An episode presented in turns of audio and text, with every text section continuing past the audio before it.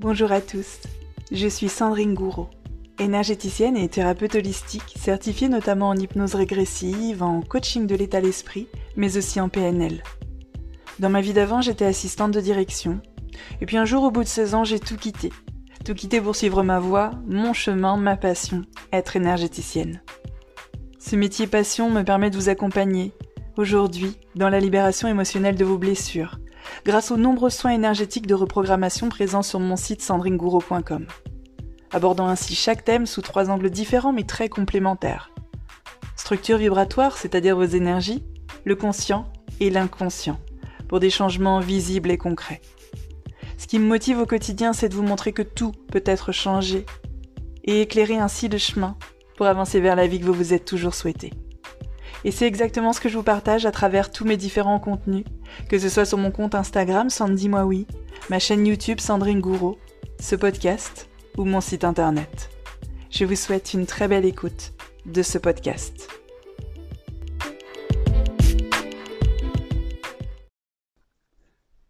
Bonjour tout le monde, j'espère que vous allez bien. Alors on se retrouve aujourd'hui pour que je vous partage une petite anecdote dont nous allons essayer ensemble de tirer une leçon, un enseignement, euh, pour que cela vous soit le plus utile possible. Alors si vous avez écouté le premier podcast, vous êtes donc au courant que j'ai trouvé ma maison. J'étais donc, pour trouver cette maison, à la recherche d'une maison. Je m'étais inscrite dans des agences immobilières et j'avais surtout affaire à une agence. Agence avec qui ça se passait plutôt bien. Euh, jusqu'au jour où euh, donc euh, l'agent immobilier de cette agence a essayé, par les moyens qui, lui sont propres, hein, euh, de me contraindre à acheter une maison dont il estimait, selon ses propres mots, que c'était euh, la maison parfaite pour moi et mes enfants. il nous y voyait déjà. Lui qui n'avait donc jamais, jamais vu mes enfants, nous y voyait déjà. Euh, j'avais déjà dit non, parce que c'était une maison alors que j'avais accepté de visiter, mais qui n'était pas du tout dans mon budget. Et s'il y avait bien quelque chose dont j'étais persuadée dès le départ, c'était que ma demande n'était pas extravagante, et ça tout le monde me l'avait confirmé. Et surtout, moi j'étais convaincue que je trouverais exactement ce que je voulais. Alors effectivement, j'avais non pas une ville de prédilection, mais un quartier. Que j'ai donc eu. On m'a dit que ce n'était pas extravagant et on m'a accompagné donc euh, dans ma recherche. Quand euh, j'ai visité cette maison qui était somme toute assez jolie, avec pas mal de choses à finir en extérieur, étant donné un mur. Un mur, c'est peut-être ce qui m'a le plus choqué en arrivant. Mais surtout, elle n'était absolument pas dans mon budget et elle n'était pas dans mon quartier, enfin le quartier que moi je voulais. Donc j'ai dit non, j'ai dit que ça ne m'intéressait pas pour les raisons que je viens de vous évoquer. Et puis quelque temps plus tard, je reçois un mail de la personne de l'agence, assez long, euh, très condescendant, vraiment très condescendant. Je veux bien qu'on ait chacun notre perception, mais là, ce mail, je l'ai fait lire à tellement de gens. Euh, c'est tout, c'est le mot qui est revenu à chaque fois. Et dans ce mail, j'avais le droit dans l'ordre aux meilleures techniques marketing, c'est-à-dire que euh, vous vante les mérites du produit, on vous dit que c'est une offre exceptionnelle qui ne se représentera jamais, et d'ailleurs il faut l'accepter dans les heures qui suivent parce qu'elle va disparaître. Et puis ensuite, euh, on anéantit tout espoir euh, chez vous de vous dire que vous trouverez autre chose, et on conclut par la phrase euh, J'ai peu d'espoir de vous trouver un autre bien si vous n'acceptez pas celle-là, celui-là.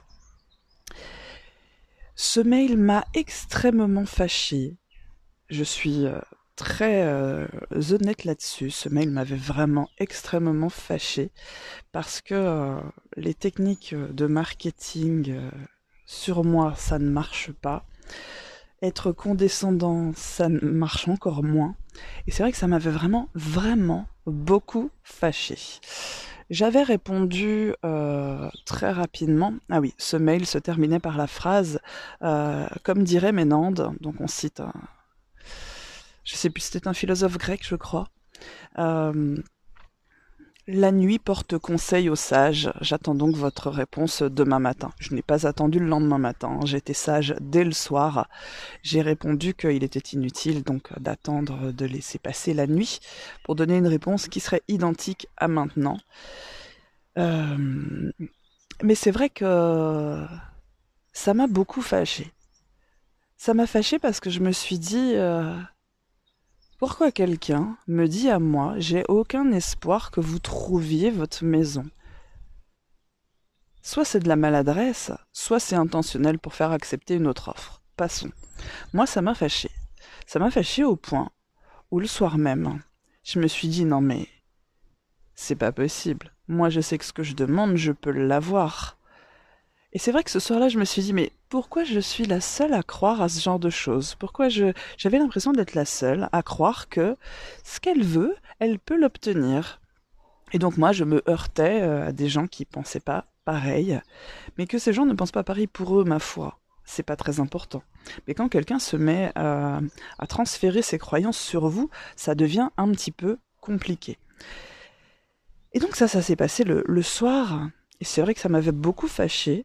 J'ai fait des recherches en ligne. Et le lendemain matin, vous pourrez écouter le premier podcast, j'ai donc parlé à l'univers en demandant pourquoi ça se passait comme ça, pourquoi ça, bloquait, pourquoi finalement on me forçait à prendre euh, une maison qui ne me correspondait pas du tout à ma demande du départ et que vraiment, enfin, je vous laisse écouter le, podcast numéro 1, je vais pas vous le refaire ici.